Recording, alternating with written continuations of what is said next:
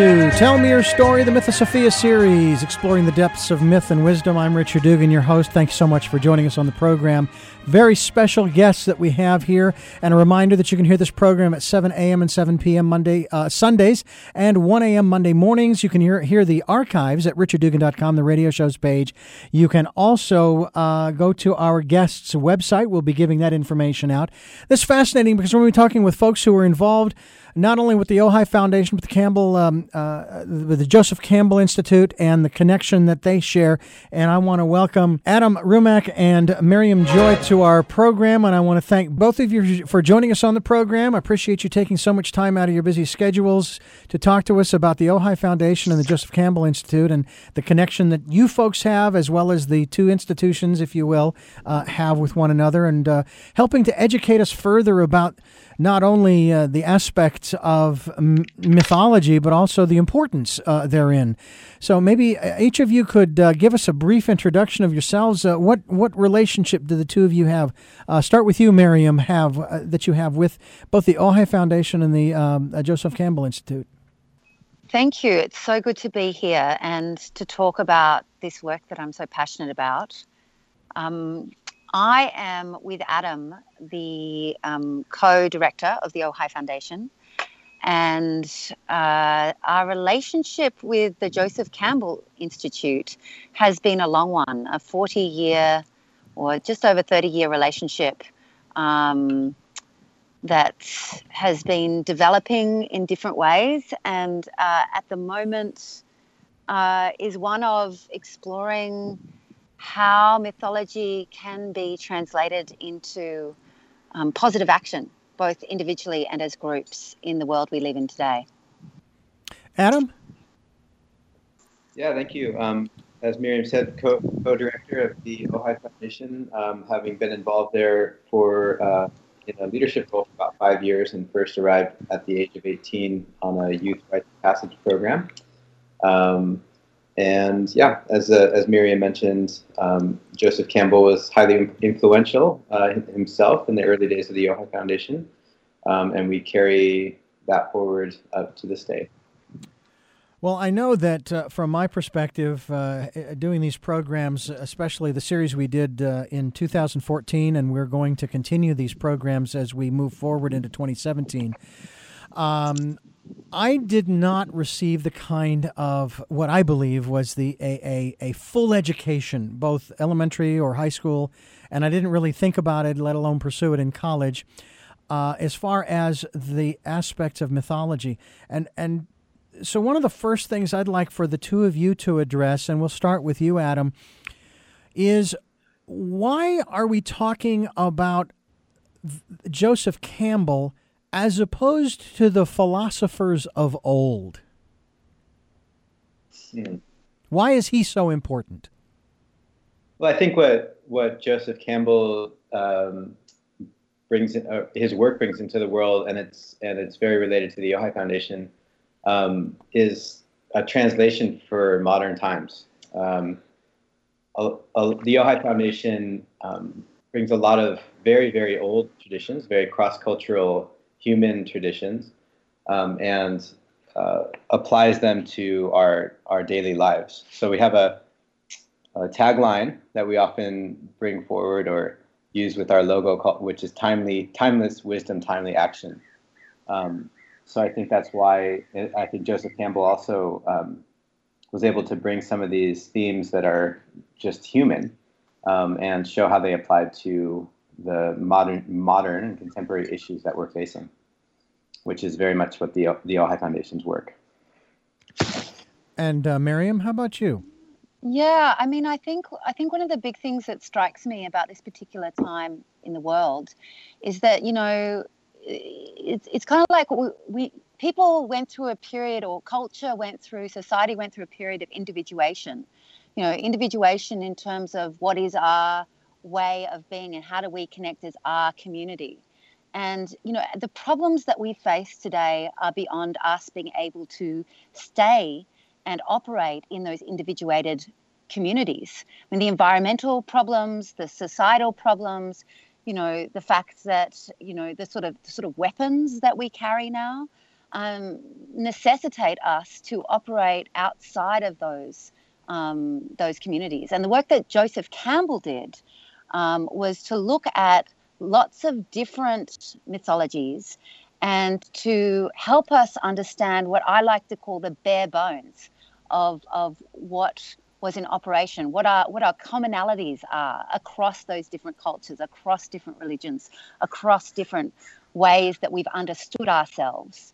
Um, and that's really what mythology is about. It's a way of understanding ourselves. So Joseph Campbell helped us to see that we as human beings have a common way of understanding ourselves that reaches across perhaps what we see as um, differences, in fact, differences that have created wars.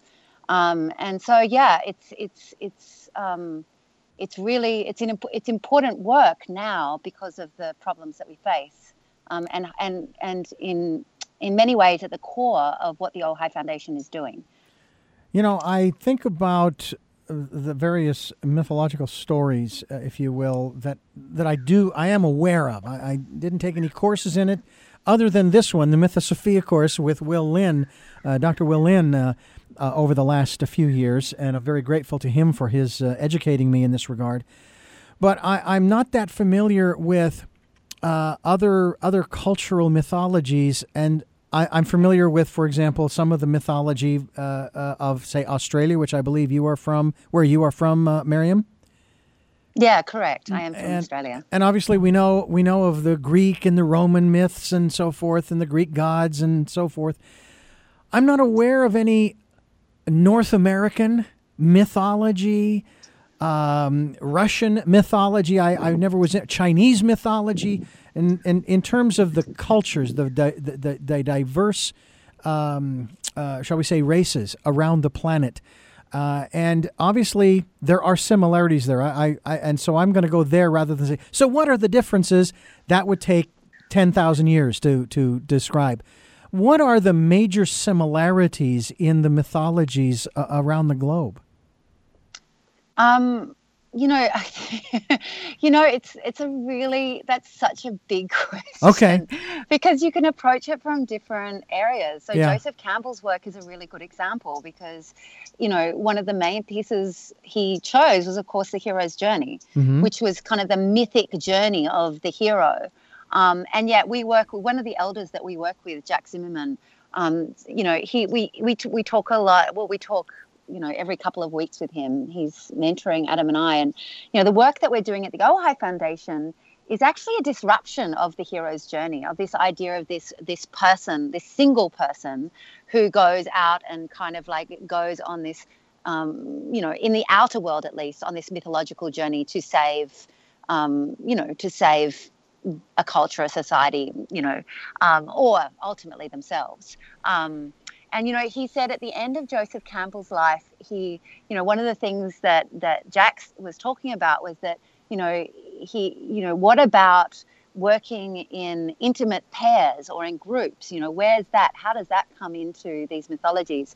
And it was really interesting because at the end of Joseph Campbell's life, he came around to that.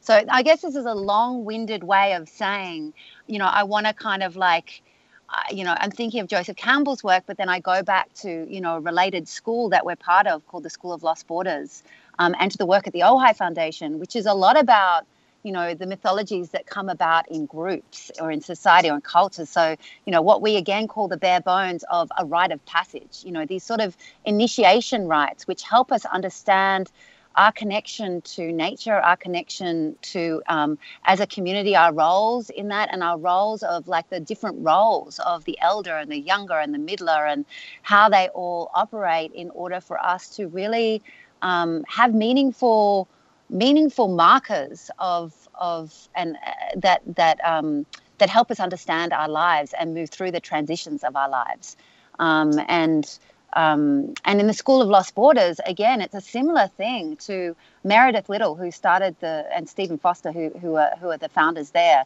They worked with um, an anthropologist, um, another anthropologist, again, to look at, to look around the world at these different again these different rights. And then we have also associated with the Ojai Foundation, we of course have council, which again Jack Zimmerman and Gigi Coyle again looked at all around the world the ways that we have sat in circle to connect to each other to something beyond ourselves. Um, and so, you know, I, I think that the practices we have here at the Ojai Foundation are very much a mixture, both along with the kind of the work that came out of the Joseph, you know, Joseph Campbell's legacy um, in terms of, you know, the individual healing journey, I guess, you know, the hero within ourselves, which is really how it's used so much these days, you know, the, the, the hero's journey of finding ourselves and finding our, our soul, I guess, yeah. um, and our calling. Um, but alongside that, we also have this kind of initiation, this rite of passage work, which is all about recognizing ourselves as, um, right? That's my alarm. That's right. Recognizing ourselves as as part of nature and in the cycle of nature and how we how we as a community recognize that and assist each other in that and then you know this the working council which again is is the bare bones and comes out of um, out of this idea of how we how we work together um, in that way so yeah that's kind of Adam, let me ask you. Uh, I, am hoping I'm asking you the right questions here. In regards to the Ojai Foundation, what is its for those who are listening to this and, and they're rather intrigued by this, they would like to follow up. What is the role and purpose of the Ojai Foundation? The our mission, the mission of the Ojai Foundation, is to foster practices that awaken connection, and um, and what we see is that through that connection that we the world that we want to live in is one that um, is filled with care you know care for each other care for our planet um, and represented in community. Um, and um, and where we feel connected with all of life. And we trust that through that through those practices and through that vision that we'll come to a place where um, we may actually survive as a species on this planet and be um, and make a better life for the for the next generations. So the things that we really hold on to and teach and share, whether it's um, the rites of passage um, or council or land stewardship, uh, whether it's permaculture, et cetera, are all um, pointing towards uh, an embodied sense of connection. And so our purpose is to teach those as a you know as a really in an experiential way. And and as someone who is familiar with some of the uh, some of the teachings going back a few years, there's one that says that there's nothing new under the sun, and in a manner of speaking, it's all been said. So how how do you, the Ojai Foundation, and I think maybe uh, Miriam, you kind of uh, put put a nice spin on it as far as the the Campbell Institute, the Joseph Campbell Institute. Um, maybe that's the answer there, but uh, I'll put the question out anyway. How do you put a new spin on it, or is that generally the whole purpose of this? Is so that it will elicit and awaken and incite, so to speak, or inspire individuals to want to investigate and want to become a part of this. Uh, I'll put it storytelling. Uh, again, to to the goals that you've just talked about as far as the Ojai Foundation is concerned. Yeah, so I, am not sure about the word uh, or the, the phrase new spin. I think it comes back to that idea of the timeless wisdom, and that's the nothing new under the sun, that what we know as human beings, we have access to inherently, you know. Mm-hmm. Um, so it's really a matter of remembering. Um, and I think to get to the place where we remember our connection to all things, that we, it's not that we're making new connections, um, it's that we're remembering what's already there. So um, as Miriam said, bare bones, um, getting back to the essence. And I think that's what Joseph Campbell did in terms of his um, outlining of the hero's journey. It's what uh, School of Lost Borders and others have done, and the Ojai Foundation have done in terms of na- um, presenting the basics of a the basic kind of cross cultural aspects of a rite of passage, um, the basic uh, form of a circle. Um, and then finding the ways that we, as an organization, as and as a network of organizations, um, how, how we can bring these ancient practices, these human practices, into the places that need to remember that connection most, whether it's um, youth coming to our land uh, in Ojai or uh, through our partners taking council practice into um, prisons or um, into um, organizations, et cetera. So it's more about finding the right um, how to present the ancient practices, the timeless wisdom, um, in a way that the modern world, contemporary world, can can apply it where it's needed most. Miriam. Uh, yeah, just to add to that, it just you know I'm kind of circling back to where we started a little bit, you know, coming back to you know the way Joseph Campbell's work created a common human, a way for us to recognize a common human identity. So, you know, by coming to these bare bones of ritualized ways that we come together, the opportunity is that people from different cultural or religious traditions um, can meet in that kind of common form. So it's not even it's not even uh, uh, teaching as in terms of what it's like what Adam said. It's an experience. So in this common form, they can we can come together um, and experience our, our similarities just in the form itself. Oh yeah, I've sat in a circle before. They do this back in this way, back where I am. Oh yeah, I've used circle in this way. Mm-hmm. So the form creates a way for us to come together, and within that form, we have an ability to uh, be in our differences as well, and ultimately, uh, in those differences, be able to imagine and create something which is which is which is beyond what we currently know. So this idea of um, collective wisdom comes into play, um, and ultimately, I think in Joseph Campbell's work, you know, the mythology that he created was an, was to enable this kind of personal journey of taking people onto another level of personal healing and, and, and to have a way, a form to guide them through that. Well, similarly, with some of the work that we're doing here at the Ojai Foundation, we have forms in which to assist people to go beyond perhaps the the solutions that you know we're in a place now where we need to go beyond. We need this this joining together so that we can go beyond um, the solutions that we're coming up with because they're not working I mean, I think there's a general recognition of that. Yeah, well, that's what this program is all about uh, looking for new paradigms for a new world, trying to find those new ways of living. Because, as I, and I couldn't agree with you more, the old ways don't work, and just look around you. And that brings to mind, and, and I'm, I'm not going to get in any way, shape, or form uh, partisanly political here, but after what we went through in 2016, 2015 16 in our election cycle, uh, circles were made but they weren't made for uh, productivity or for um, positive discourse or for bringing peoples together. And that seemed, and it didn't, and it didn't matter which side you were on, quite honestly. And uh, it seems to me like we've got a long way to go. It sounds like the Ojai Foundation and, of course, the Joseph Campbell Institute uh, are wanting to foster, as you've used that the term, the uh, circle or multiple circles for that matter, again to bring people together.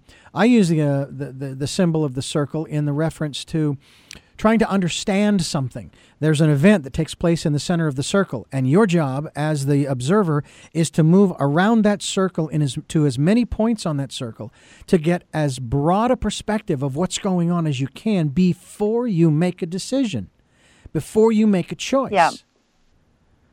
Let's talk a little yeah. bit about that. Yeah, I. Oh, you go, Adams.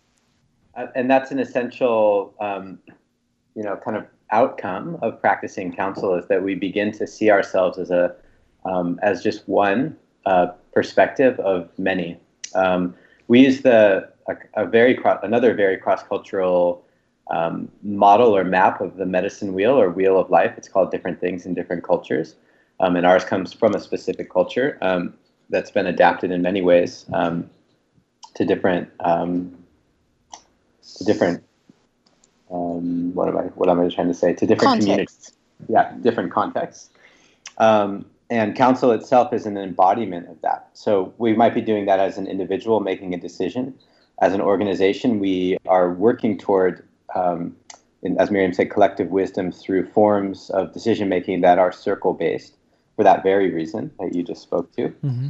Um, and uh, and we can also do this as a yeah as an organization. So um, very much looking to embody that and and spread that and share that in ways that are structurally relevant to our times. In my experiences in my lifetime. Um, uh, I had the great privilege of being, for a period of time, about a year and a half, a member of the Baha'i faith, and I loved the mm. the, the circles that they created, this councils of nine at all the different levels along the way up to international, and that uh, as a member you accepted certain things. Now you you have to be told these things up front beforehand as as you go in. But if you become a member of this Council of Nine at whatever local, city, national, or international level, um, you're there to help to you know solve problems for people. Someone might come to you and say, "Hey, I have this issue. Can you help me?" And the council says, "Well, sure, we'll do what we can." And so the nine sit and they debate and they come up with ideas. And once your idea is placed out on the table, it's no longer yours. It belongs to the group. And that even though there may be a vote of five to four, the four go along because that is what you do, but that doesn't mean that it's written in stone because this person could come back and say, hey, that didn't work. Could you try again? And, and of course they will. Uh, but there, there's the setting aside of the ego, the, the self in that respect that, you know, I'm here to serve, not to take credit, not to do any of these things. And so I'm just, I, I would assume that your council is uh, of the same uh, basic uh, mindset and thread. Yeah, I mean, we don't see it as uh, we don't use the word ego or see it as a. Uh, we we try to avoid words that are um, either implicitly kind of spiritual or about um, any spiritual outcome. Mm-hmm. You know, we want to make this as relevant as possible to communities that, in particular, don't have space for that type of awareness, um, and and we'll want to make it kind of you know outside of that, but very right. similar in its outcome, I would say. And there are ways of doing that. So okay, so you've opened up another doorway. Uh, in terms of terminology, in terms of you know, you some would say, well, you're just playing semantics because you're just going to find another word to say the same thing. But it's like you just said, uh, the the word certain words have certain energy, uh, charged energy. They're charged energetically, uh, and so you need to come up with uh, some others. And uh, obviously, that is one of the downfalls of the spoken language is that uh, you know it, it is rather inferior to to nonverbals, if you will. Yeah. Let's talk. Think, go ahead. Go ahead, Miriam. I, yeah, I think one of the things that uh, I'm is true is that in the end, it's that the words don't get in the way. Okay. They don't. They don't exclude anyone. So the idea of the bare bones, again, going back to that term, mm-hmm. is that you you strip it back to the point where, just like in Joseph Campbell's work, it can be the bare bones, and that people can then add a cultural context or in their own communities, if you like, so that so that it doesn't exclude at all. Um, and it still has the idea of service like going back to the Baha'i example mm-hmm. you know at the center of the at the center in the cent- the center is is basically you know, two things. It's first of all that that being of service to that which is beyond the people who are sitting there in the circle, that which is, you know, the seven generations, mm-hmm. that that the people beyond your lifetime, you know, so that that that's that idea of service is really at the center. And the other part of it is, of course, you know, that you know, it's it's that kind of spoken in many different ways but the idea that when we gather together that that which comes out of our gathering together is beyond any individual in the group so the mystery the the creativity you know that that's exactly again what you're describing in in the Baha'i you know mm-hmm. terms so you know the concepts are still the same and the language you know the the ongoing you know it's not there's no stop point for this. The ongoing challenge is to continue to find language that doesn't get in the way of, that doesn't exclude anyone, um, that allows all to sit there and feel included or, right. um, you know, and that's that doesn't that's ongoing, you know, because language is language isn't static. Language move it moves. Yeah, I'm noticing with all of the acronyms in texting, it's and and of course now we have the emojis, which are a whole different language, and, and I'm still trying to figure out what some of these things are. This is fascinating to me, and I'm curious uh, as to this this concept, if you will, of the circle. Uh, you you're using it, of course, uh, within the confines, the context of the Ojai Foundation and the Joseph Campbell Institute. How is this being spread, if you will, uh, shared outside of this realm? Uh, are, are there examples you can point to of other parts of the country or parts of the world where this is being a taught and b used in a very practical uh, fashion in other parts of uh, of this world? Yeah, that's um, actually quite easy uh, uh because there it's happening in so many different contexts and in so many different ways. Um, I'm actually in Australia at the moment as we speak, and what brought me here on this journey, uh, in part, was to train uh, men from all over the country who are doing men's rites of passage work um, in the council form as it's taught by the Ojai Foundation. Um, and coming up, Miriam and I will be back here in uh, in 2017 to to do a number of these trainings. So across the the Pacific Ocean, um, it's happening.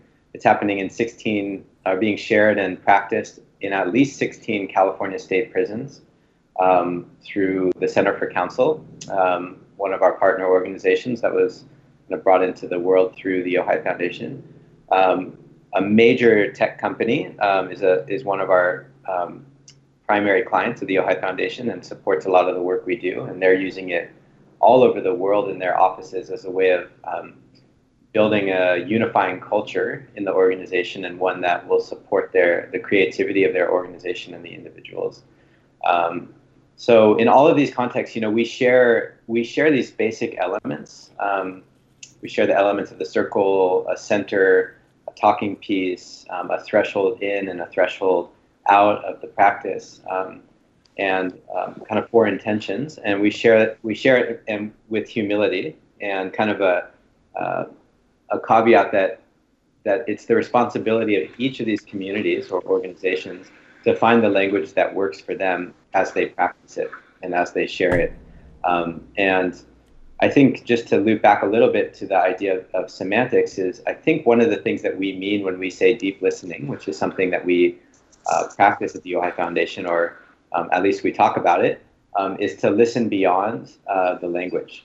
So, uh, in a rite of passage that's in the wilderness, we may sit for four days and four nights um, and listen to the earth and listen to all the non-human life around us. A, and obviously, we're not listening listening in English. We're listening for something that goes beyond language. And likewise, when we uh, go take council into uh, to another country, another culture, uh, whether that's um, a prison or uh, organization, we're listening uh, for what will serve um, beyond the words and asking that those who are using council as we teach it to also listen in that same way for what, what will serve their communities in the language that they use, etc. So, well, the way you des- the way you describe it, uh, it it makes it sound as though, even though I understood what you were saying earlier as far as um, uh, the terminology that I was using, uh, but it it puts it, for me anyway, into the context of a, a spiritual experience. Uh, because, uh, and again, with this program, that's what, what we deal with here on Tell Me Your Story as well, is, is the more metaphysical, if you will, or esoteric aspects of life and living and, and so forth. And listening to the earth is not, uh, at least by modern society's measure, um, a normal a normal event. You just don't do that. You don't have time. You're too busy with your electronics. But I can attest to, the necessity for it. Uh, I can also attest to the fact that I don't do it enough. Uh, but I think we're very fortunate he, when we live here on the Central Coast um, to have the have the opportunity to get to places where you can do that. Uh, but it, it sounds to me like there is that spiritual aspect to this. Well, there, you know, the separation of spiritual practice and, and daily life is something that, I, in my understanding, is pretty recent. Um, and there, you know, we talk about that for days as well. Um, so to separate out things like uh, ritual, um, to separate out things like uh, our emotional world, um, our inner life, um, the the uh, daily um, seasonal uh, changes that go on all around us um, on the planet from you know our, our kind of you know quote unquote real life um, is something that's very that's recent and it's particular to our um, time in history and I think we can call that we can call all of that spirituality if we're if that's the world that we're living in and that's the context in which we're speaking mm-hmm. but I think what we're saying and I think what Joseph Campbell was pointing to is that actually no, these are just human. This is what it is to be a to be fully human, um, and, and that's what we're hoping to, you know. And this is a process that we're in as an organization, and that we're in as um, people that are um, supporting this work in the world. Is how do we um, make it so this isn't like a spiritual practice as separate from our daily life, but something that actually can be integrated into the fabric of our human of our modern contemporary human culture. Yeah, I just want to add to that because it just interconnectedness is the word that keeps on coming as Adam was talking. You know, it's that, you know, we are interconnected, both within ourselves, you know, in terms of, you know, but also that it's, you know, the, the, the illusion of separation from nature that we, you know, as you point to, that sometimes we live in is actually partly what's, well, it is a, a, a large part the root of the issues that we face Mm-hmm. Um, so you the interconnection of recognizing, remembering um, our interconnectedness, um, and that in it in its very essence is why we do resist a little bit calling it a spiritual practice, or, mm-hmm. or we call it a practice, mm-hmm. but we tend not to put the word spiritual behind it because it's also an emotional practice. It's also a mm. mind practice, a mindfulness practice, and you know, we really, you know, and again, also in, in the center of collective wisdom is the, the practice of collective wisdom. At the center of that as well is also this idea and, and this practice of recognizing that we are all interconnected. So, um, and that, that, and interconnected with, you know, more and more as I go through my time at the Ojai Foundation and as I steep into these practices, you know, those things that are the esoteric are becoming daily and, you know, I wonder, even with the way that we define the esoteric, I wonder whether if we went right back, you know, and I, and I, you know, as I kind of get, get more educated around indigenous, you know, early indigenous practices, it seemed like the esoteric was not, was just the way it was. It wasn't, again, wasn't separated out. So yeah. it's kind of all of these concepts um, that come from actually language and our need to define things. Well, it's partly loosening our hold on them a little bit. I would agree, and I I remember um, uh, reading, uh, of course, the specifically the the four Gospels of the New Testament, and reading about all of the things that uh, the the character Jesus did, and I thought, well, for him that was normal. That was just what he did. It wasn't anything special to him, but everybody else around him thought, "Oh, wow, this is like a magician here. Here's a sorcerer or something." Uh, and I tend to agree with you on that, that, that there comes a point when, yeah, there are going to be things that we will do, whether it's just sitting. And you and, and Adam and many other folks as well there at the Ojai Foundation, you have one of, because uh, I've been there, uh, and you folks have one of the most incredible spaces uh, to s- stop and listen, uh, you know, literally hourly, if not daily um, it's it's what a remarkable space, but it's not the only one, but it is sure nice. Yeah, and I, I want to just take another take on this too. For um, it's become very clear that uh, the lifestyle that we're living um, as individuals and collectively is uh, not serving us in very basic ways. I mean, um, when we talk about uh, stress and all of the diseases that come uh, from stress, uh, you know, having a practice like council where we can take a, or a place like the Ojai Foundation where we can take a moment um, to pause, uh, to listen to each other, to listen to um, what's going on inside of us, um, can actually mean our survive, our physical survival. Um, you know, it can mean, and we believe that, of course, that uh, it may mean the survival of communities of um, of the planet or actually probably more likely human species on this planet. Um, so I think when we're talking to, you know, for example, um, uh, organizational leaders or um, prison wardens, uh, we're looking at this ba- as um, basic survival tools. Mm-hmm. You know, how do we get to the point where we can actually live a healthy life, um, treat our family right, et cetera and that can that may be a spiritual practice, but to me, it's also just basic, um, you know, basic health.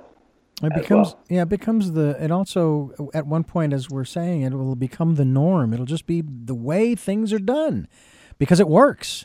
Uh, it's what I've said about Chinese medicine. It's been around five thousand years. There was no FDA. They just knew that it worked, and they've been using it ever since. Uh, and so it's as you folks have, have shared with us that's getting back to these things that have worked over the years. In terms of um, uh, the the American mythology, I was referring to it at the front end of the program. Uh, would we be primarily looking at the various indigenous or native tribes, uh, Indian tribes here in the United States, and looking to their stories as the North American mythology, or is there something older than that that we can learn from? Well, when you say, oh, sorry.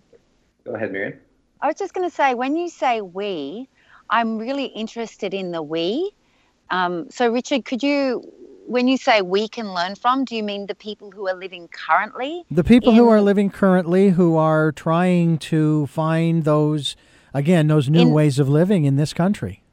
It, yeah, and and so I kind of like immediately I find that really interesting because you know one of the things that I've got a, a woman that I work with who is um, an Islamic woman and is moved here and you know in Australia we have the same multicultural kind of environment and in, and in North America there is very much um, a multicultural environment so I'm always interested in the question of we mm-hmm. because I wonder I wonder as much as you know the, I guess the question that comes up for me is we look to the mythology of that the practices that were on this land, mm-hmm. um, and also I guess what there is also this thing of the practices that we carry through, I guess, our cultural heritage, which come from such a variety of places in North America, because so many people have come from so many different places around the world. Mm-hmm. So there's this kind of interaction of those two things um, that make, you know, is the we that joins us together is is is uh, the land, and also, um, I guess, the the you know the constitution, if you like. Sure. Um, and so, yeah, I'm, it's an interesting question for me of of looking at. Uh, and I don't know, I, and I think it's important at this time, particularly in the kind of in in where we're going politically and in what's coming up with some of the some of the conversations that are sure, coming up as sure. Trump comes into office and mm-hmm who who is the we that we're defining and and you know that's and and and I, I, guess one of the things that that it makes me think about is that one of the movements that we're involved in is actually a new story um, and okay. so maybe the new story is a uh, is again um, you know and this idea in, in gathering together um, you know when we think about the new story and our imagination it's it's it's kind of a step on from again this individuation of one mythology leading us into finding a way that we can listen to what the mythology has been and what it needs to grow into now. Mm. Um, and that's part of what the new story is. It's partly, yeah, uh, the lineage of what's been in the past, but it's also like we need to also open our imaginations up into possibilities. Because if we believe, and this is part of the esoteric tradition, that it is our imaginations that actually create the world that we live in, then partly it's lineage and partly it's coming together to imagine that um, and to manifest it. Well, I use this analogy of a lifeboat, and this lifeboat will hold seven and a half billion people. There's only one caveat. You have to be willing to let go of the old ways of doing things. And, and because where we're going on this lifeboat, we're not going to use those old ways. And we don't want to leave anybody behind. We want to have everybody join us. But if you want to live by the old ways, well, you know, it's it's just not going to work. Uh, and we don't want to. Honestly, I don't want to exclude anybody. But you know, it's like you can't force people to do things they don't want to do. Uh, but at the same time, you know, the first rule of of survival is take care of number one. You know, and if I don't take care of me, I can't help you. Um, so there are a lot of dynamics uh, going on in that regard, and so it's like and I maybe this is an impossibility to find the one story that that will bring us all together and and and get everybody to understand that it's all of us or none in a manner of speaking. It's it's really what it comes down to uh, as far as the survival not of the planet but of the species of us of, as human beings collectively. That we. Yeah. I love this question actually and I and I've been one of the things that has been um, you know, it's been a kind of a mantra for me lately in regards to the, you know, the current situ- political situation mm-hmm. in the mm-hmm. United States and the one that led up to the election results was um, that you know America is a great experiment, and it's a pretty recently uh, born great experiment, and I think it's one that's very related to council. And so we often ask um, as council facilitators or trainers, like, what's at the center of this group? What's at the and we're not here to to come and share okay here we are we don't come in and say we are all connect interconnected right or we are all one or we all share the same destiny or uh, you know that would be i think dishonest to the process what we share is um, kind of a general form that will support the community or, or the organization or the group to find to listen together for what is their shared story or their shared purpose mm-hmm. or their mm-hmm. shared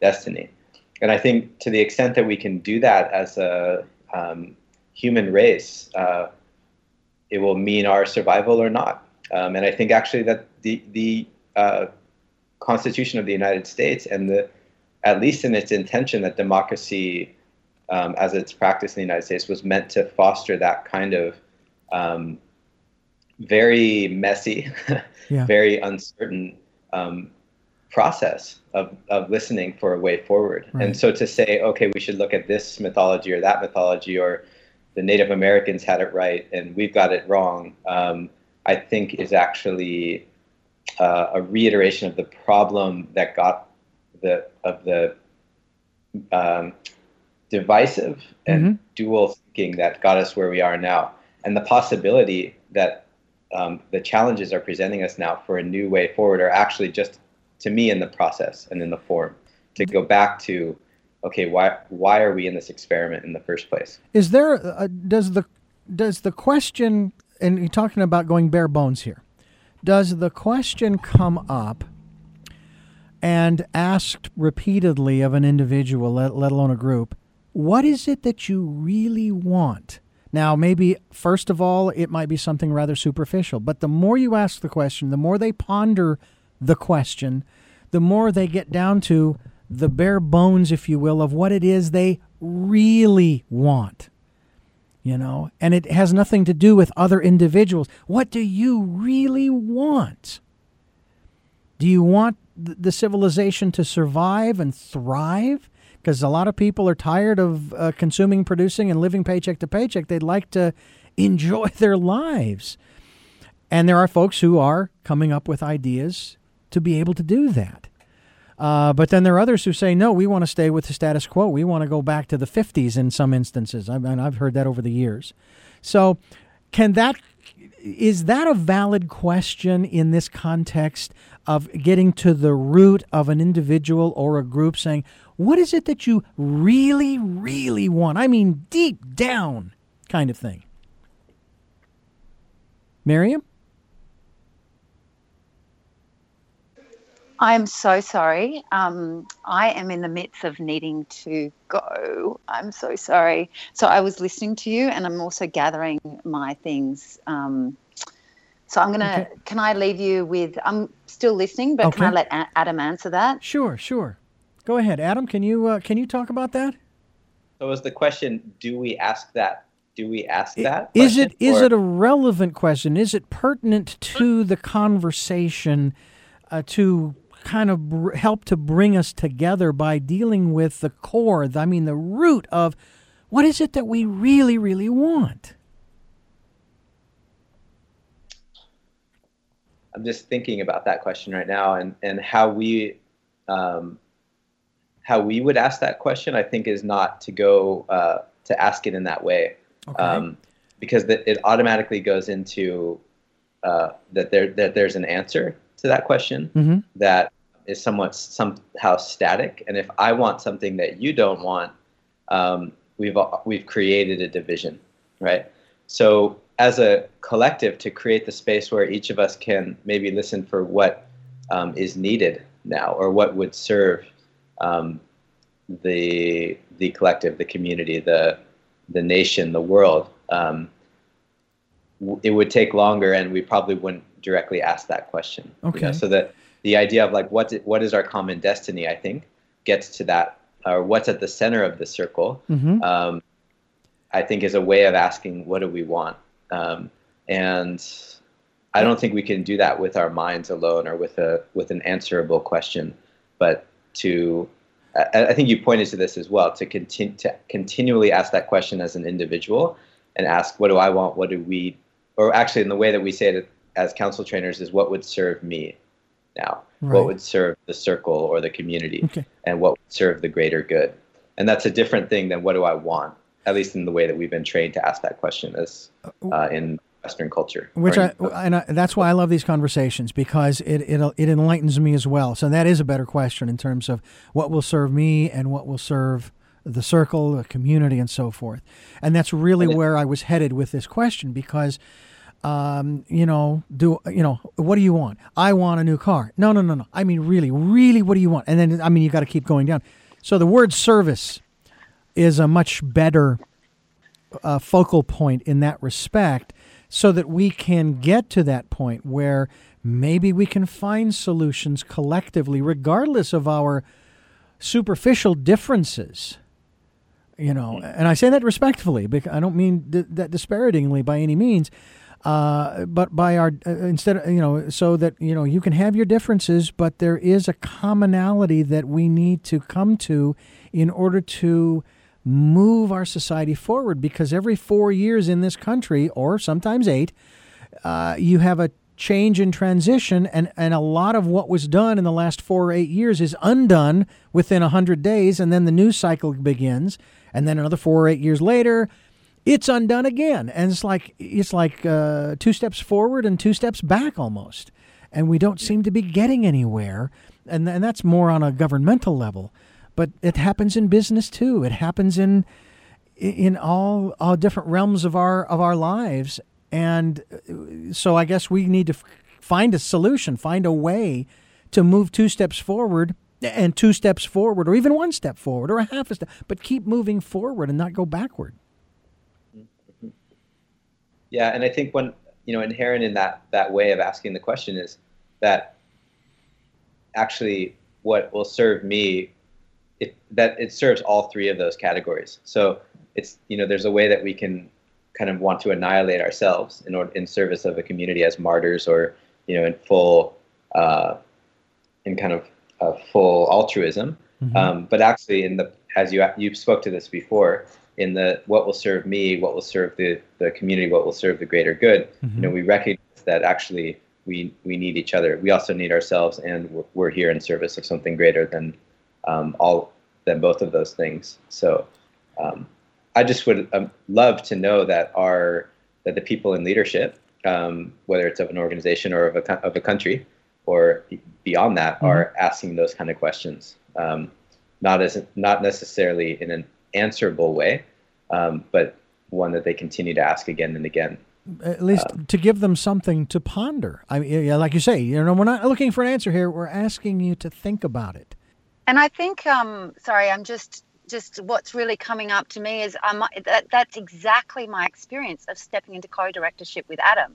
Because mm-hmm. from a practical efficiency point of view, like you know, um, you know, task-based point of view, you know, to have two people not co doing, you know, not not not sharing a job, but two people doing the same job doesn't make sense in one in one way in our efficiency model. Mm-hmm. But what I've found and what I recognise today, because Adam is in Australia and I'm here at the Ojai Foundation, is that that it's it's in Adam and I kind of sitting together in council, carrying the questions and carrying carrying carrying the questions basically of this organization of our purpose and listening together that I feel like so much more efficiency is created because we get right we get more to the essence of things. Whereas when I'm doing it on my own, um, I feel like I'm kind of running around in circles a little bit, which points directly to, you know, how do we move forward? So that if I use my logical brain in the efficiency model, I feel like the way I think logically to move forward isn't always the most efficient way to move forward and can sometimes just drive me around in the same problems and um, yeah, so I feel like that's been a really interesting discover discovery for me personally, having for the first time sort of sat in this kind of co-directorship mode at the Ojai Foundation. You know that is, uh, uh, uh, I, I love that because that's the way uh, a lot of relationships function when they're functioning optimally uh, especially, and I speak specifically of couples uh, in in intimate relationships uh, where they've been together for a long time and they start to, you know, they may not, you know, uh, um, end the other person's sentences, but they bring to the dynamic uh, their different attributes that complement one another. That sounds to me like what you're describing, Miriam. That the two of you you you complement each other. Uh, you're not duplicating anything. You're unified toward again sort of a, a single purpose and goal. Yeah, and it's also the ability to carry the questions, I think, in a different way to when I carry them on my own. Mm-hmm. So it's it's bringing that level of intimacy to the to the questions and the decision making, particularly in the area of leadership. You know, having led many organisations and worked with many leaders, um, you know, it is different when two people are together. The way that you carry maybe questions that you would carry on your own. Um, hmm. It's very fascinating. I and and it's not something that we've uh, um, uh, neglected in, in, past programs, but it is something that uh, I think needs to be repeated. Uh, you know, when you when you're coming together in community, whether it's two or more, uh, there, it it just seems to me uh, critical, vital to find the commonality so that the, the collective can work towards dealing with the various issues to move the community forward towards some collective purpose and goal, if you will, or you know, again, as I've I've used I use the word th- to thrive rather than just survive uh, as a, a, community, as a civilization. Period. But I mean, right now th- there's so much turmoil on the planet. You know, you sometimes wonder, is this ever going to end? Well, you folks, I think, are doing great work. Um, uh, in in trying to foster some solutions, some processes made, that are being made available to help people to become more educated uh, uh about again the new ways of living. I would just uh, I've been sitting with the question for a few months now. What what would it be if Hillary and Trump were actually in co-directorship? co-presidency of the United States, mm-hmm. um, and kind of blown away in this revelation that Miriam and I, and actually a number of other organizations we've noticed have um, have been stepping into this way of um, of leading in in uh, pairs. Mm-hmm. Um, what? How is it that you know for such a big job as being the president that there's only one man with or well men to this point, right? Um, that is given so much power and so much authority, and who would want that job? yeah, yeah. Um, and what a paradigm shift it would be to just say, okay, let's have two from both sides of the from both sides of the table. You know, to actually have to come together and make decisions in twos um, or threes even, and that in itself would would transform so much in our of the so many of the issues that we're facing. I, I couldn't agree with you more, and and you know it's certainly a new idea, and uh, we're all about considering new possibilities. And uh, just because we've never done it before, doesn't mean we can't. I make the comment about our our current uh, no, not only national but global economic structure. Who said that it has to be this way? This is the only one we've tried for God knows how long there are other people who have come up with other formulas, but nobody wants to try them because oh, it, it's too scary or, or whatever the, whatever the reasons against are, and and it's like wow, let's we need to we need to start. I, I want to say thinking outside the box. I want to throw the box away. That's what I'd like to do, and just start fresh with some new. Uh, for, with some new thought, new ideas, and uh, that would be so exciting for us. I know that we're uh, we're all uh, running, uh, getting ready to run short of time here, and I have three final questions I would really like to ask the three, the two of you before we wrap up here, and I want to thank both of you for uh, taking time uh, to to share with us. This has been extraordinary, and I want to have you back on the program. Uh, if that means that I come out to the Ojai Foundation with my uh, recording device and we sit at a, uh, at a table and we continue this conversation, I would love to do that, or even have you folks come in studio here at the radio station. We would love that. Great. Uh, okay, so what I'm going to do is I'm going to bounce the question back and forth. I'm going to start with you, Miriam, and then that gives you a, a moment or two, Adam, to think of your response if you'd like. Uh, Miriam, my first question to you is Who is Miriam Joy? Um, I, at this moment, I'm a mother going to pick up my daughter. I kind of like to be cheeky and say that because, um, yeah, sometimes when people ask me who I am, um, my motherhood doesn't come in. But yeah, I'm a mother of three, um, and uh, and and a woman who cares deeply um, and loves loves this planet and loves um, loves life, um, and believes that heaven is on earth and uh, yeah, that's me. And Adam, who is Adam Rumack? I think um, at the end of the day, I'm I'm a really good student, and um, a student of life with curiosity and um, all the messiness that comes with lifelong learning. Hmm. Adam, I'm going to ask you the second question, and this is uh, from an individual perspective. What is it that you hope to or want to achieve through the work that you are doing now? If I can make a contrib- even a small contribution to um, uh, to peacefulness um, in an individual, a community, an organization, or even possibly maybe in the world, I would have felt successful. Um, that's what it comes down to to me. To um, that we can find ways to bridge the things that we think divide us and remember, as Miriam said, that we're connected with all of life um, and that we can live in the, the peace that comes with that hmm. knowing. So that's my hope. And Dream. Miriam, what is it that you hope to or want to achieve through the work that you as an individual are doing now?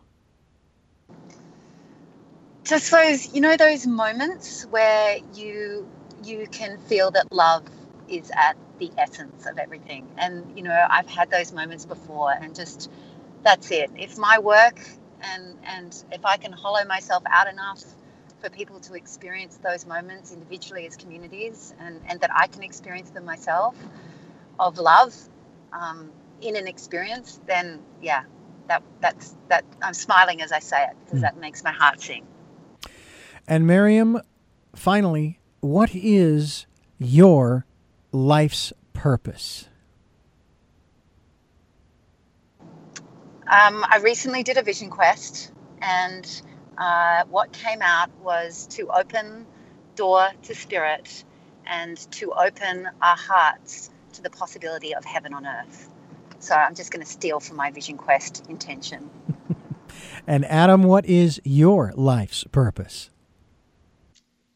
Well, I think it's pretty much what I said in answer to your last question, um, uh, which is falls all under the header of peacemaker in my own heart, uh, in the the people that I meet, or as a peacemaking um, force in the people that I meet in the relationships, communities, etc.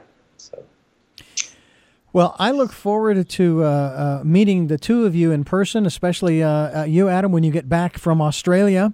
Uh, and uh, we will make plans to do just that and make a trip out to the Ojai Foundation because uh, I, I, would love to meet you. And again, I'd love to continue this conversation. And uh, you guys, you folks are doing extraordinary work there through the uh, Joseph Campbell Institute.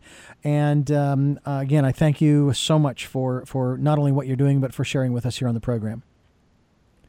Well, it's an honor to join you and, um, and to be asking these questions with you. Thank you so much for having us. And Miriam, how, go ahead, Miriam. I just was going to say what he said. Okay. and uh, how would people get in touch with what's the best way uh, the Ojai Foundation and or the Joseph Campbell Institute? I think the web our website ojaifoundation.org um, is the best way, and you can sign up. There's a newsletter there. You can also become a member. Um, you'll see the connection to the Joseph Campbell Institute there. They do roundtables up at the foundation. Um, so yeah, that's really the best way to find out more about what we do, become a member, join the join the e-newsletter, check us out on Facebook, on Instagram, and and um, and you'll you'll get a feel for what what we're up to. Great. Adam and Miriam, thank you once again for joining us here on the program. I'm Richard Dugan. This has been Tell Me Your Story New Paradigms for a New World, giving you choices and knowledge of those choices to help make your dreams come true. Until next time, love to lull.